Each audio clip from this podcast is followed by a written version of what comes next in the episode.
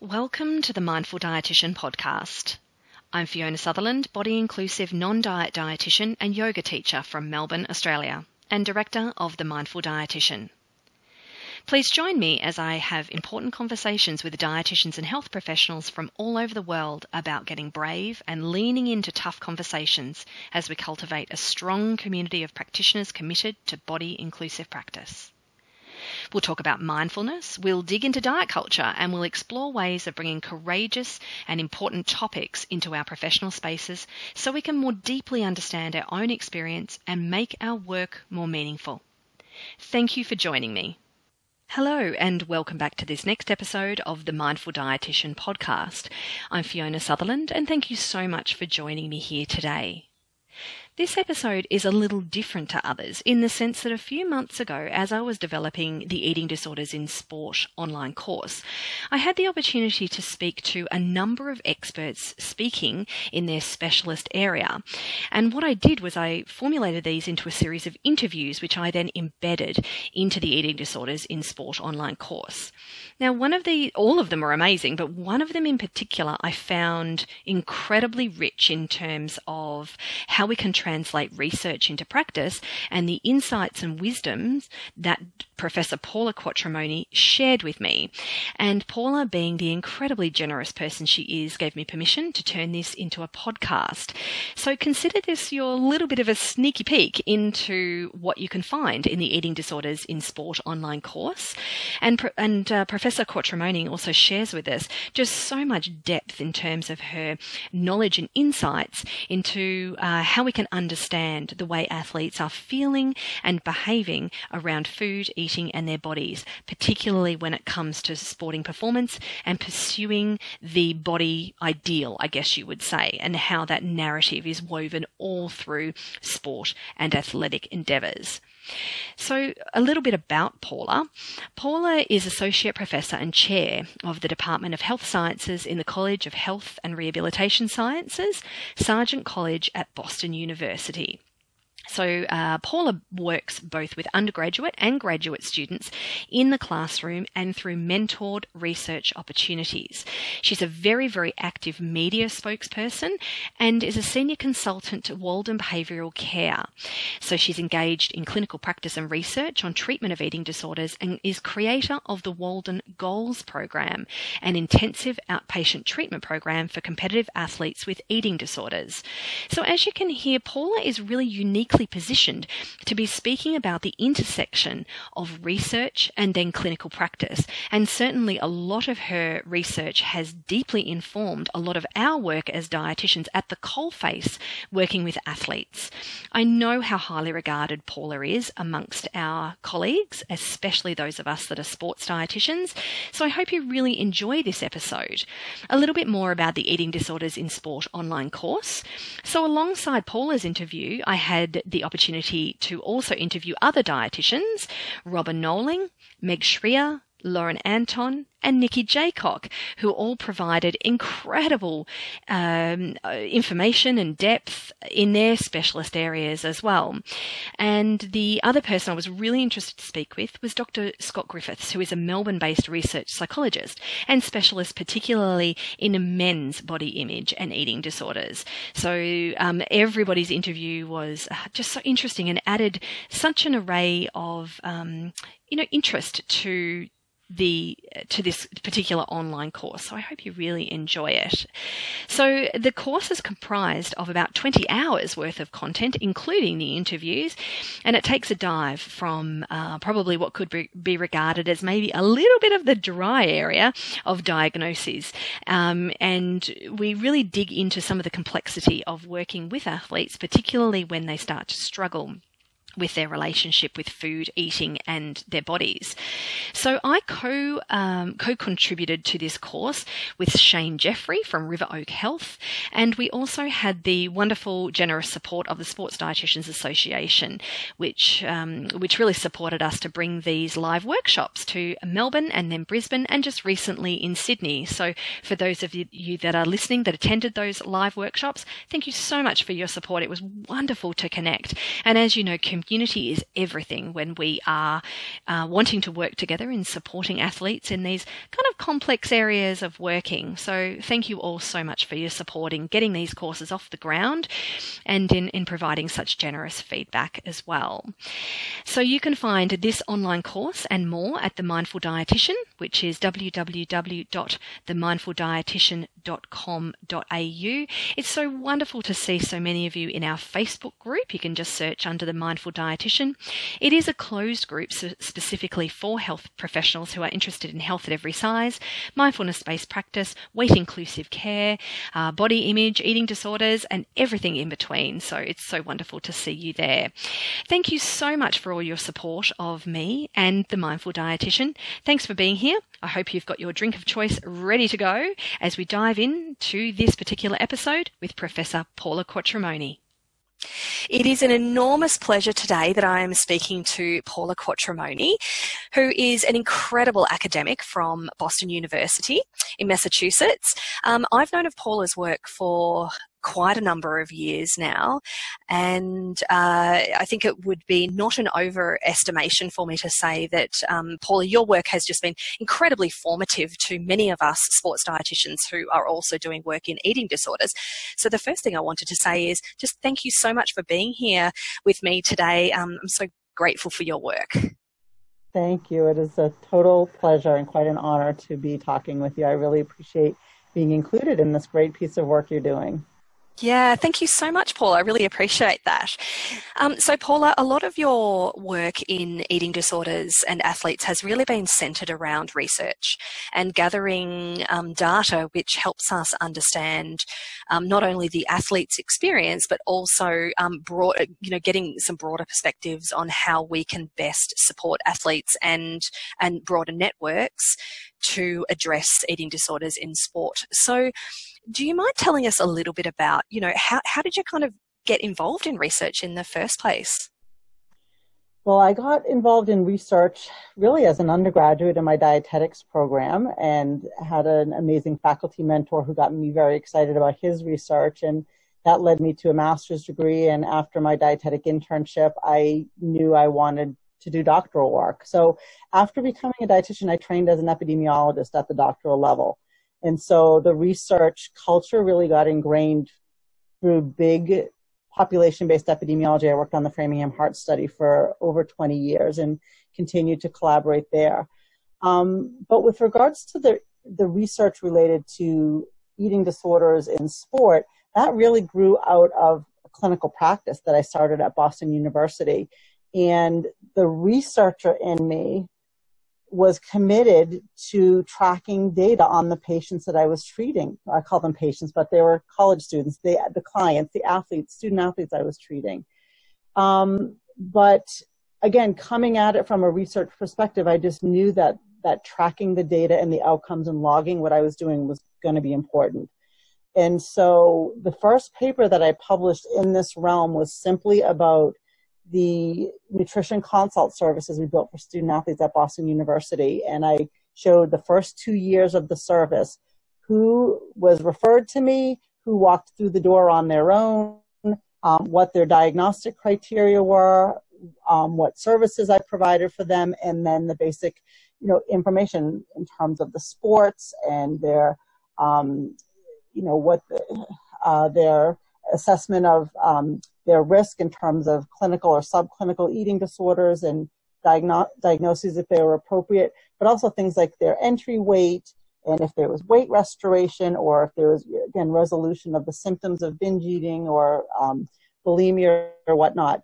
And I published that really around the model of the clinical practice we built in the university setting because at the time, there were not many dietitians in universities employed within athletics to be doing that kind of work. And so I really thought of it as this is a way to create jobs, um, to get dietitians into both sports medicine and athletic departments at universities, because basically uh, the paper was like a Pandora's box. It showed what we, you know, what was there that was untapped, unaddressed, and we definitely proved if you build it, they will come in terms of establishing the service because before long, student athletes were self-referring or they were bringing their teammates because once the dietitian was there and was visible and was proven to be helping student athletes change their lives for the better and, and you know be rid of the distress of the eating disorder or the disordered eating behaviors, word spread like wildfire. So that again, I would not call that research. In fact, it did not have IRB approval because it was just data tracked from clinical practice, but it was publishable um, data, and that was the beginning um, of what now I'm trying to build more of a research program around. Again, using my skills as an epidemiologist, um, and through building bigger partnerships and collaborations, um, like with Walden Behavioral Care, where I do consulting work. They're an eating disorder treatment program that I've collaborated with, A, to build um, an athlete specific treatment program, but B, as a research partner, to have access to the data on all of the patients and clients they've treated over the years. So it gives us the opportunity not only to look backwards retrospectively at treatment outcomes, but as we start new programs like the Walden Goals program, or even within our um, our Free to Be program, which is a binge eating um, treatment program, how we can look prospectively at treatment outcomes if we start asking research questions from day one. So it's really a combination of the clinical practice, but the research mindset, I think, is one of the things that's allowed me to get this far and to be able to compete for grants and to be able to publish the work in peer reviewed journals and of course having access to university students and graduate students or dietetic interns who want to get involved in the work it's the perfect setting for this work to be done.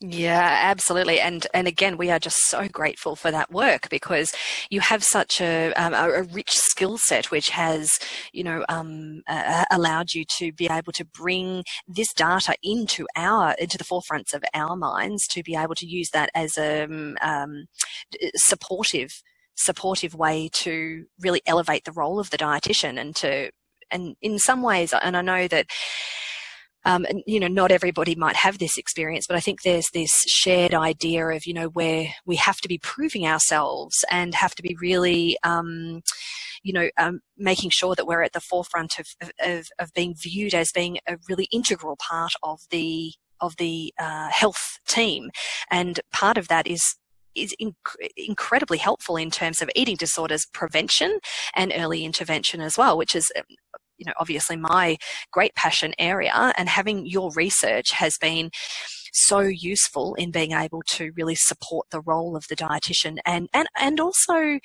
um, to make it really clear that, um, you know, our, uh, the need for us to upskill, you know, in, in, in, in eating behavior, I guess.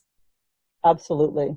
Absolutely. And you know, I think that's that's very true in terms of because we do have to be on the forefront of our own practice, and so evidence-based practice really is is the goal that we're after, and there's n- not always the research available to guide that, and so sometimes it is, you know, best practices from our clinical experience, but by putting that into the literature, that's how we can come together as a profession and learn from each other what are the best practices or what worked in that setting, what might work in my setting. And that's why it's so important to get these success stories or even it's not always a success story. Sometimes it's a challenge or an obstacle that we weren't aware of that can then inform the next iteration of what mm-hmm. someone might do in practice. It's as important to communicate those.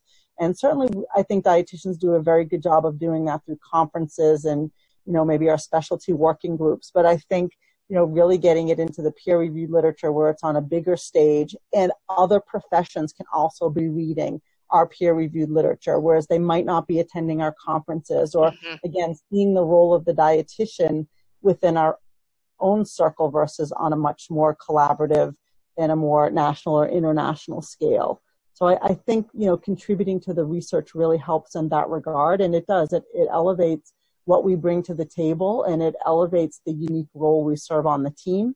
And and it just um, gives a tremendous amount of you know autonomy you know to the dietitian to really be in that in that leadership role. And you know i also felt like that very first paper that i published any dietitian could walk into you know a university or an athletic director and say look at this evidence. Like this is you know how a a program could be built. This is how an interdisciplinary service could function. And this is the difference in terms of the number of student athletes who could be identified or identified at risk or referred for treatment. You know, even if treatment is not being provided on campus, just that identification, the triaging, the referral, finding out who are referral networks and, you know, as opposed to not screening at all and pretending mm-hmm. like it doesn't exist. Mm-hmm. And so I think, you know, even if, if the, if the dietitian's role is more with nutrition education and awareness building and prevention, that's still a phenomenal service that most colleges and universities don't have. So you yeah. can either go to the tip of the iceberg or you can back it up and go down many, many layers. Um, but there's, you know, depending on what types of resources are there to really put all of that into place. Yeah, definitely. And us being upskilled in knowing those early warning signs and in providing education not only to the athletes, but then also to the support team. And so everybody knows what to do, when, how, and who to talk to. Um, that, in place. Absolutely. To have those processes in place and those communication channels really locked down is a really, um, it can be a really kind of powerful part of what we do is to you know not necessarily be uh, always the one-on-one or, or quote unquote you know nutrition education but also being facilitators um, in a much broader way.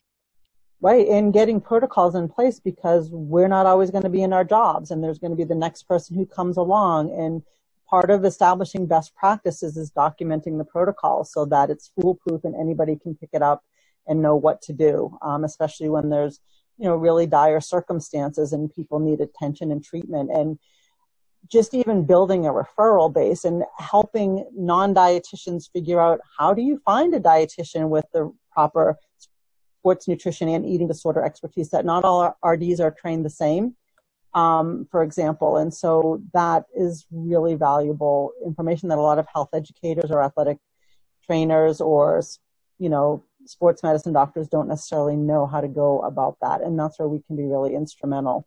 And it helps to promote our colleagues because we connect our colleagues to the work. Yeah, definitely. When we're, you know, we're, we're kind of straddling a couple of worlds, you know, there's the sports mm-hmm. nutrition world and then there's the eating disorders world. And actually having these two specialities, they, they do cross over, of course, in so many different ways, but it also makes things, um, more complex in in lots of ways too. There's lots more communication channels. There's lots more work to be done. Yes, because you know, and that's that's the thing. If if a student athlete is referred to a provider who's not the best provider in terms of the best fit for that person, who doesn't understand their sport identity or who doesn't understand, you know, maybe they know sports but they don't know eating disorders.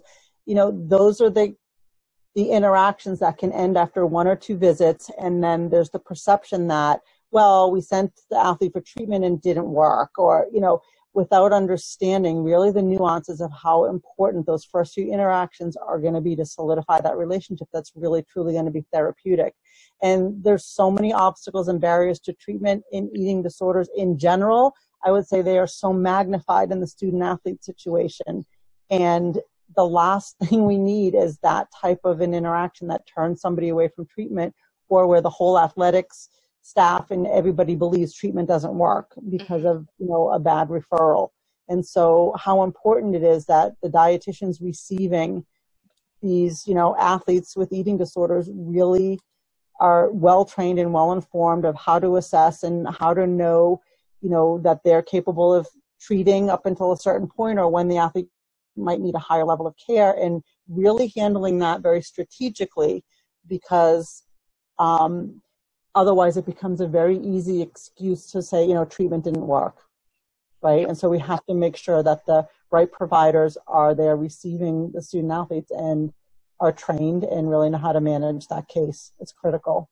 Yeah, definitely. And of course, understanding that, you know, none of the providers are perfect and there's no kind of perfect um, way to present um, and that things, things get kind of messy, but um, being, being appropriately um, aware of limitations and, um, and our own um, scope of practice and things like that mm-hmm. is just something for us to keep in mind that we don't need to freak out if things get a little messy, but but to know how to get our own support and to get appropriate support for our athlete in a, in a timely way is really is really critical. Absolutely. So, do you mind us backing up just a little because you raised mm-hmm. something really important? Um, which is barriers you know ba- barriers to help seeking i guess for for whether it's for athletes or whether it's for for kind of um, within the sporting culture i guess for individuals mm-hmm. or groups or um, however we might think about it. So i'm curious to hear your thoughts on that and and you know if you're aware of any kind of literature around around that and what what we can learn from that. Yeah there's a little bit of literature um, I think barriers to treatment and eating disorder care in general is in the literature, specifically around adolescence. Um, there's a little bit of literature on barriers in athletes. I've absolutely seen it in clinical practice. We've absolutely seen it in our athlete practice at Walden. Most of the athletes who we've treated in the Walden Goals program for, for competitive athletes, most of them have never been in treatment before, even though they've been suffering with eating disorder and disordered eating symptoms for five years or more. Oh my gosh. So yeah, yeah. So there's a, you know, in addition to the traditional barriers to treatment, like again, access to treatment facilities or appropriate levels of care, insurance barriers, the general stigma of, I don't want my parents to know, so it has to be a secret. Those are regular barriers, right?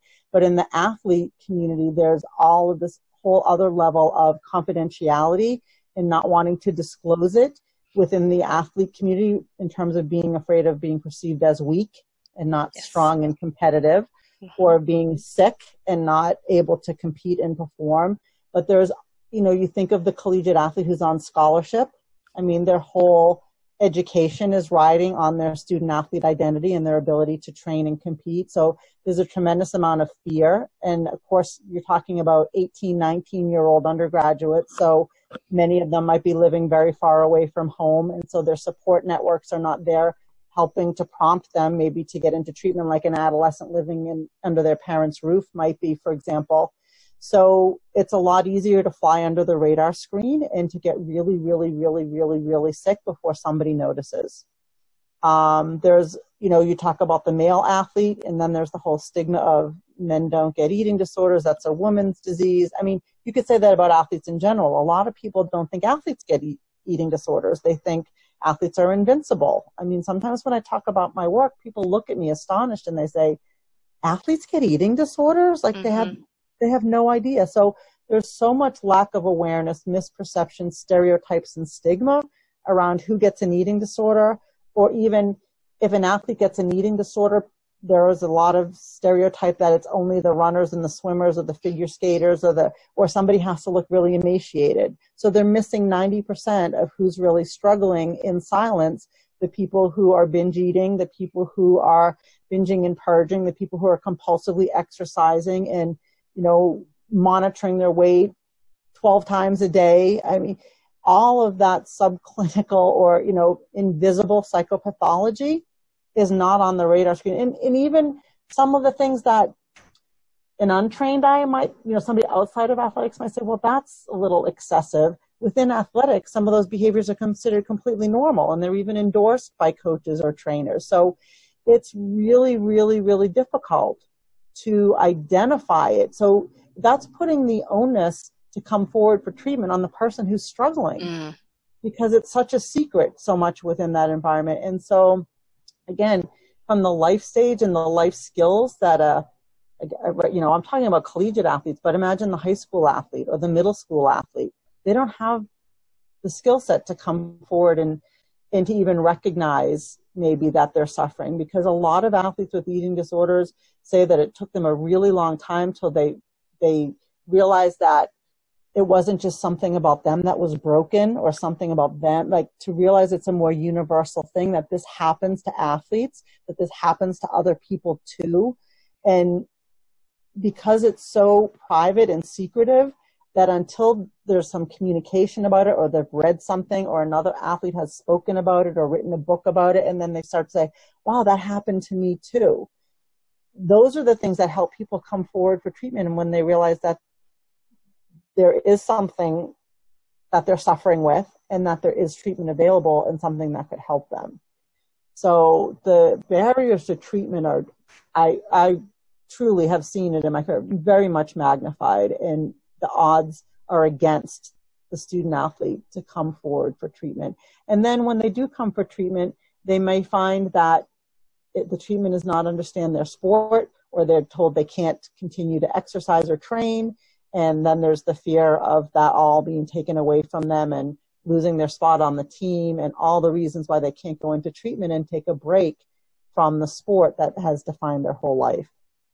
So the, I mean, we could talk for hours just on that topic alone. There's really a lot to say on it, but there's a whole lot more we need to understand. The, the research is really just in its infancy and just emerging. Yeah, well, I think that you what you did there so beautifully is you really summarised, um, you know, from uh, you know from the, the, the literature that we do have in the general population, and then um, really allowed us a beautiful insight into how this gets magnified through the lens of um, the athletic mm-hmm. um, view of life and and the athlete vision of of, of life and um, and how so many different factors come into play. Yeah, and from the whole community, not just yes. from the athlete mm-hmm. perspective, mm-hmm. but from the parents who, you know, again, are seeing the athlete train double sessions and work harder and they're praising the athlete or, you know, someone in the athlete community, whether it's teammates or coaches praising the weight loss. Like that is fuel for the eating disorder and it's reinforcement that this is all for the sake of performance and there's nothing wrong here. And I will do it because I have to when I'm in season, and when season's over, I can stop. Or when I get to a certain weight, I can stop. But the problem is they get to that weight and they think, what would happen if I went a little bit further? And then they get to that weight and they go, what would happen if I went a little bit further? Because they, you know, especially, I was reading a paper just before this call too. There was a, they were talking about, especially when performance is not suffering, that coaches and athletic trainers that people in the sport environment are not likely to notice anything that seems eating or exercise disordered. And, you know, but when performance starts to decline, or certainly when the athlete gets injured, that tends to be when the red flags are uncovered. But that's also when the athlete feels even more desperate to go further and further with those behaviors because now they're injured or now they're not performing because the eating disorder is catching up with them. And so that might be the time when people in, you know, coaches in the sport environment start to recognize the warning flags, but the athlete is now even more entrenched in it and more desperate. So it's just not a good place to begin the conversation um, about treatment and intervention because all of those missed opportunities were actually oftentimes rewarded and received accolades. And it's you you can't flip the switch that quickly on the athlete who's like wait a minute you were revering me a month ago and now you're sending me to treatment? Mm-hmm. so it's like a shock to the system because there's almost like a 180 degree switch Mm-hmm. And some of their fears are actually realized, right? You know, mm-hmm. sometimes they do get, you know, not, not only through injury, but sometimes they will get, you know, um, pulled from the team or sidelined or their, you know, exercise will get reduced or they will be asked to eat more or, you know, a lot of those, the fears that actually stop them wanting to reach out in the first place actually do get realized, which is a real, um, it's, it's not so much a conundrum. It, it's more a, a natural, deep challenge for everybody involved. Like it's not like we have to make a decision so much. It's more like we recognize that you're in pain. We recognize that this is really hard and we also need to help you get back right. either get back into sport or get back into life. But the more beautiful thing would be if we could recognize it sooner before it gets to that totally. point. And that's and that's the problem that um you know the, I mean, we know that early intervention, um, you know, is the key. And the problem is early in the eating disorder, the performance does not necessarily suffer. Although the athlete's suffering psychologically, emotionally, you know, all the inner turmoil and the anxiety that goes with that, but the outward performance doesn't suffer, but it absolutely does eventually. And that's the problem that delays early intervention and early recognition, which makes it so much harder to treat these cases where the athletes then become so sick or they're on the verge of losing their sport altogether because they're so malnourished and so compromised or injured, right? They're now taking them out of the game. And that's why when I give these talks, oftentimes I call, talk about eating disorders in sport. um, success, a key for success or sabotage. Mm. Because what starts out as very well intentioned to improve my performance and change my body composition, be faster, stronger, more muscular, leaner, whatever, is what actually sabotages the exact thing the athlete was pursuing, whether it's Olympic glory or, you know, that collegiate scholarship, because they have, you know, damaged their body. It's just re- the eating disorder has wreaked so much havoc. Um, and so it becomes a self-fulfilling prophecy. And that's the problem. If, if coaches, athletic trainers, parents, athletes don't realize and intervene on the early warning signs and let it get to that point, it just has devastating consequences for everyone involved. Mm-hmm. And if we're to look even broader than that, so you kind of named the the individual and then the kind of the first circle out type of um, those type of constructs. But then if we're to look further out, we're, we're, to look at sporting culture and the accolades and the pride and the ego and the scholarships and the and everything that goes around, um, you know, what what a successful, a quote unquote successful athlete, what they look like, how they perform, how they eat, how they move, that yeah, now now now we're getting into the nitty gritty. right, because then you could talk at the level of youth sports, and when athletes are, you know, youths are told to specialize in a sport and be de- invited to Olympic development camps and all these special opportunities, and they're chasing those dreams at very very early ages, mm-hmm. and that does speak to the culture, but it also speaks to the I mean, one of the things that um, Ron Thompson was saying in his article is about, you know, a lot of the research has been done at collegiate and elite athlete levels where those athletes have access to coaches, athletic trainers, sports medicine doctors, sports psychologists that at least have some training and awareness. But at the youth sport level, there's none of that. Mm. And so, you know, at even younger and younger ages and, you know, with parents buying into it and, you know, all the money that's poured into it, you know, where is the nutrition prevention? I mean, I remember when my own daughter was playing club sport and her club had a wonderful night for parents on how to help your child get a college scholarship and be recruited.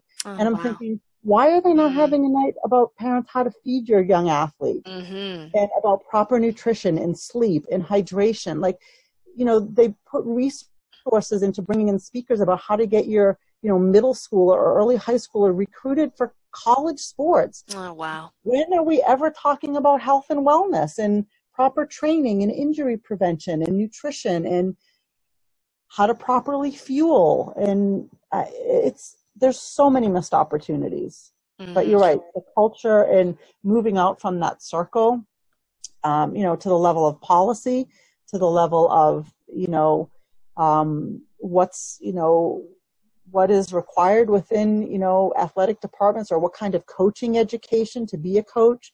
Should you be required by you know the state licensing associations to have a basic course on nutrition that includes eating disorder awareness like professional education requirements there's a lot that could be done to really get more education and awareness building yeah, oh, definitely. Goodness, there's yeah, there's a lot of work to be done. That's for sure. So, just taking a tiny step backwards, you you um, mentioned that um, you know your that your observation is that you know the the teen athlete or the youth athlete, you know, the research around those kind of age groups are really missing. So, um, what else are we missing? Because my kind my understanding of the literature and the research is that there's a lot of research among certain sports or you know within certain athletes and there's a whole bunch of stuff missing. So i'm curious to know you know what what's your observation? Yeah i, I agree with that your take on the literature. I think there is um, a lot of research predominantly on female athletes um, athletes in what have traditionally been called either the lean sports or the weight sensitive sports like things that are tied to weight classes like wrestling and crew for example um, and then the aesthetic sports in sports where there's a judging component, like figure skating, gymnastics, for example. Um, but you know, we we can't take those findings and then apply them to eating disorders that I see all the time in basketball, you know, women's basketball, women's lacrosse, women's tennis. You know, there's even debate: is tennis a lean sport or a non-lean sport? Well, You know, you could, there's the whole issue about, um, uniforms and how they emphasize your body. So you could argue that tennis skirts and tight fitting tennis outfits are no different than a swimmer or a diver's Speedo, for example, or, you know, the kits that the track and cross country runners are, are wearing that show off, you know, um, you know, uh, every shape and form of your body. So there's, but I mean, and there's also tends to be an overemphasis on the most specific diagnostic, predominantly anorexia with regards to eating disorders in sport. There's less about bulimia. There's less about binge eating. And I can tell you again, in the data that I'm working on from the first 20 patients we've treated in our athlete program at Walden, the most common diagno- diagnosis is OSFED, the other specified feeding and eating disorder. So they're not falling into these neat little packages where people can see it with their naked eye and say, there's an eating disorder, I must intervene. So, so much of it flies under the radar screen. And again, if we're not, one of the other things, and I'll come back to the role of the dietitian, because so much of the eating disorder research and literature is coming from either the medical model and again for like medical treatment and medical metabolic complications of refeeding syndrome and anorexia in hospitalized patients or it's coming from the psychology literature of psychosocial factors or developing and validating screening tools and psychometric assessments that the research that involves nutrition is a tiny tiny piece of the research on eating disorders in general let alone eating disorders in athletes and so we do have a lot of studies on who's vulnerable, who's at risk, what are some of the prevalent, like what's the prevalence of eating disorders in NCAA collegiate athletes? That study's been done, right? And, and we know now there's been more qualitative research about athletes' lived experiences. We're starting to hear a little bit about male athletes and what they're experiencing stigma and barriers for treatment. And, you know, we're starting to know a little bit about, um, you know, prevention and what might work in prevention, the great work from like Carolyn Becker and Tiffany Stewart around peer-led interventions, the Female Athlete Body Project. But what we still, there's a whole lot of untapped populations that haven't been looked at, whether it's by sports or by sex, or we could talk about male athletes. We could also talk about transgender athletes, um, you know, competing after sex change operations or competing, um, at, at all different levels and the changes with their bodies as they go through um, through all of that. But there's very very little on treatment outcomes. Mm. I would I mean basically even uh, I was looking in the literature for randomized clinical trials on treatment of eating disorders in general, not in athletes, but in general, and there were maybe two or three abstracts I got so excited about till I realized that they were just protocols for trials that are currently underway. Oh. So the findings are not out yet, but the mm-hmm. protocols have been published, which is great, but we don't have outcomes and findings yet. And, and within the athlete literature, there's nothing on treatment. And where some of the treatment literature exists in eating disorders, it's mostly medical management or psychotherapy based. There's not a whole lot that helps us as dietitians about what is our role, what is the dietitian's influence, what are the outcomes the dietitians are making a difference on. How do I, as a young dietitian in this field, know what's the best practices from other eating disorder dietitians because they did this, this was their role in that clinical trial that had that outcome. Mm. That doesn't exist. That mm. doesn't exist. so is that so? Is that a call to action, Paula? That is a call to action. I'm, you know, um, I am actively trying to, you know, write grants and get some funding. I wrote a nice grant to the National Eating Disorders Association last year. Unfortunately, didn't get funded, but I'm continuing to try and collaborate with people like Tiffany Stewart. She's really excited by the work we're doing at Walden. So to have, you know, again, her expertise on the psych side of the research with mine on the nutrition side, I think we could do some great things together. We have to collaborate um, but we have to even get our case studies into the literature mm. because in the absence of well-powered research, whether it's retrospective research, you know, chart reviews and showing outcomes that way, or whether it's prospective research, or whether it's a, a randomized clinical trial, those take tens and t- hundreds of thousands of dollars to do.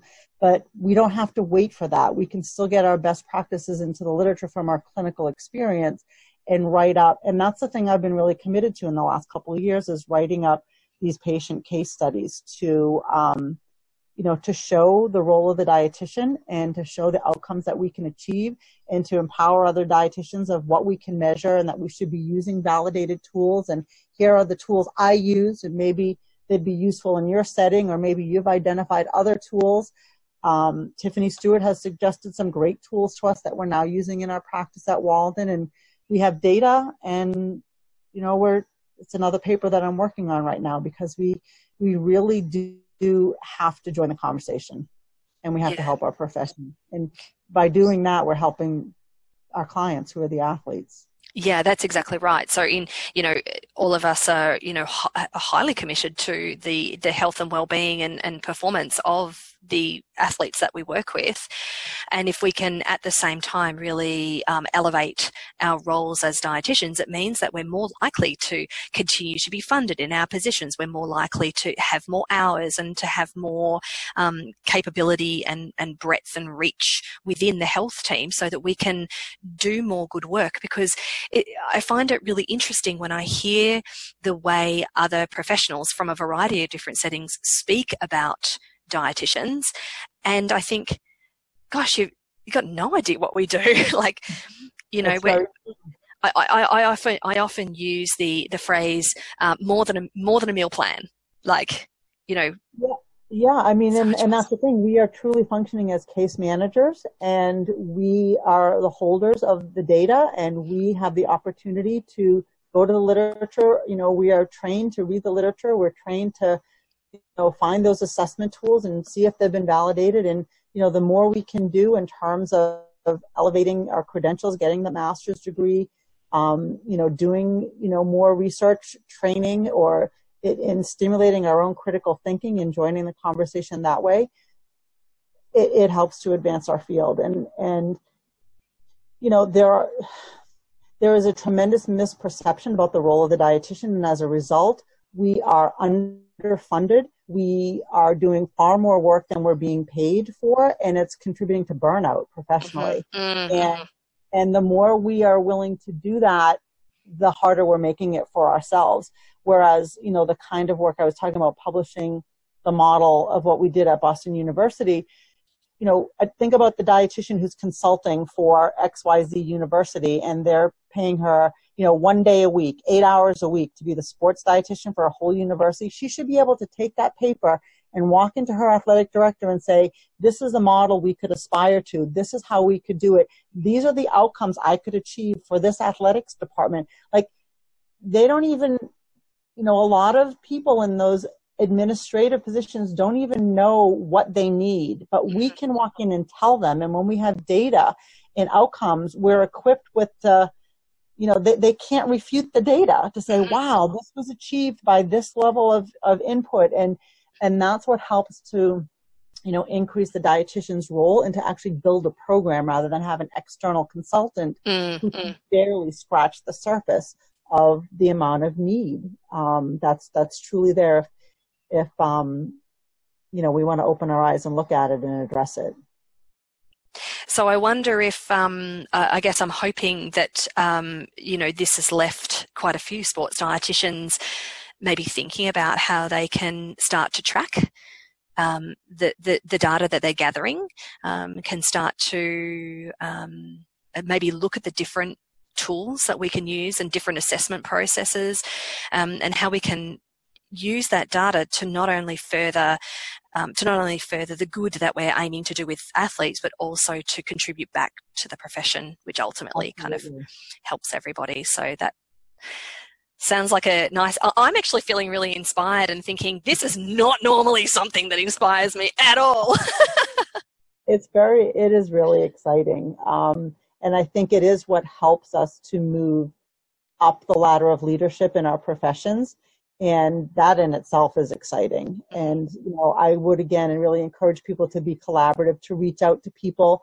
Don't hesitate to say you know when you meet someone at a conference you know i've seen your work or i've seen you speak is you know can i have coffee with you? Can i pick your brain? Can we share some resources? You know um, it's it's really the way because none of us can do this work alone. Mm-hmm. and it's really strength in numbers and just different perspectives that people bring. Even if it's two dietitians, they usually have some different training or different skill sets that they bring to the table. But when we truly cross disciplines, that there's even you know more opportunity for strength. So um, we can't sit and wait for the opportunity to knock on our door. We really have to be the active agents of change. I think. Mm-hmm. Yeah, absolutely, absolutely. So, uh, um, being um, active, deliberate, um, leadership, purposeful, purposeful um, collaborative, mm-hmm. and on the front foot of prevention and early intervention. Absolutely, and and just constantly reading and just mm. staying on top of the emerging literature. It's and I don't mean, you know, keeping up with the Twitter feeds, although I mean, I know a lot of dietitians, especially those in private practice, that social media presence is super important for their practice, but don't forget to really go to the primary sources of the journals and to be on PubMed. And even if it's within a narrowly defined focus, you know, you don't, we don't have to know everything about everything in our field, but once you've established your niche, you do really need to keep up with it and know, you know, the emerging research because this research is going to emerge fast and furious. At least that's my hope because there's so much work that needs to be done. It has to start emerging. And I think with more resources going towards mental health for athletes, eating disorders has to be part of that conversation. And so there's going to be more and more emerging again, whether that's through athletes telling their own lived experiences, qualitative research, you know, clinical trials, case control studies, case reports, case series. This is going to, I mean, already the, the literature is um, growing at a, at a very fast pace. So mm-hmm. it's a very exciting time to be working in this niche. So make sure that we're either leading the way or really holding on tight because the ride is going to get, you know, it's going to escalate really fast. And so it's a place that we really want to keep our hands tied to the science. Yeah, definitely. Definitely. Oh, that's awesome. Paula, thank you so much. I, again, I actually uh, leave our conversation actually feeling really inspired. A couple of um, a couple of athletes have come to mind, and a couple of group of athletes come to mind that I that I'm now I'm, I'm going to go back and and write up. Excellent. Yeah. Well, if you ever need a writing partner, I'm very oh. happy to uh, to collaborate. So you are the I, first person I, I'll be reaching out to. Don't you worry about that. I would be honored. It would be a pleasure. Paula, thank you so much. You know, your your knowledge and your insight and your experience is just it's it's like no other. And um, I'm just incredibly grateful for you offering your time um, to share that with us as part of this course. Um, and uh, and I'll be putting you know um, a lot of your literature is in our resources section. So if you're listening, please go to our resources section and um, lots of those which you will see as one of the authors as Quatromoni. Well, this is Paula. So download those and um, and take a good look into what one of our incredible um, dietetic leaders is doing in this field, and um, and take that call to action and move on forward. Thank you so much, Fiona. It was wonderful. Thank you so much, Paula. Well, that's our episode of the Mindful Dietitian interview series for today. Thank you so much to our wonderful guest and to you for listening. I really hope you enjoyed it.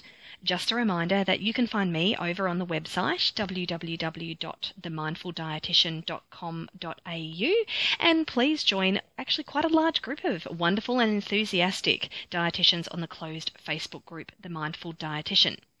The music you hear is called Happiness from Bensound, used under the Creative Commons license. Have a great day, everyone.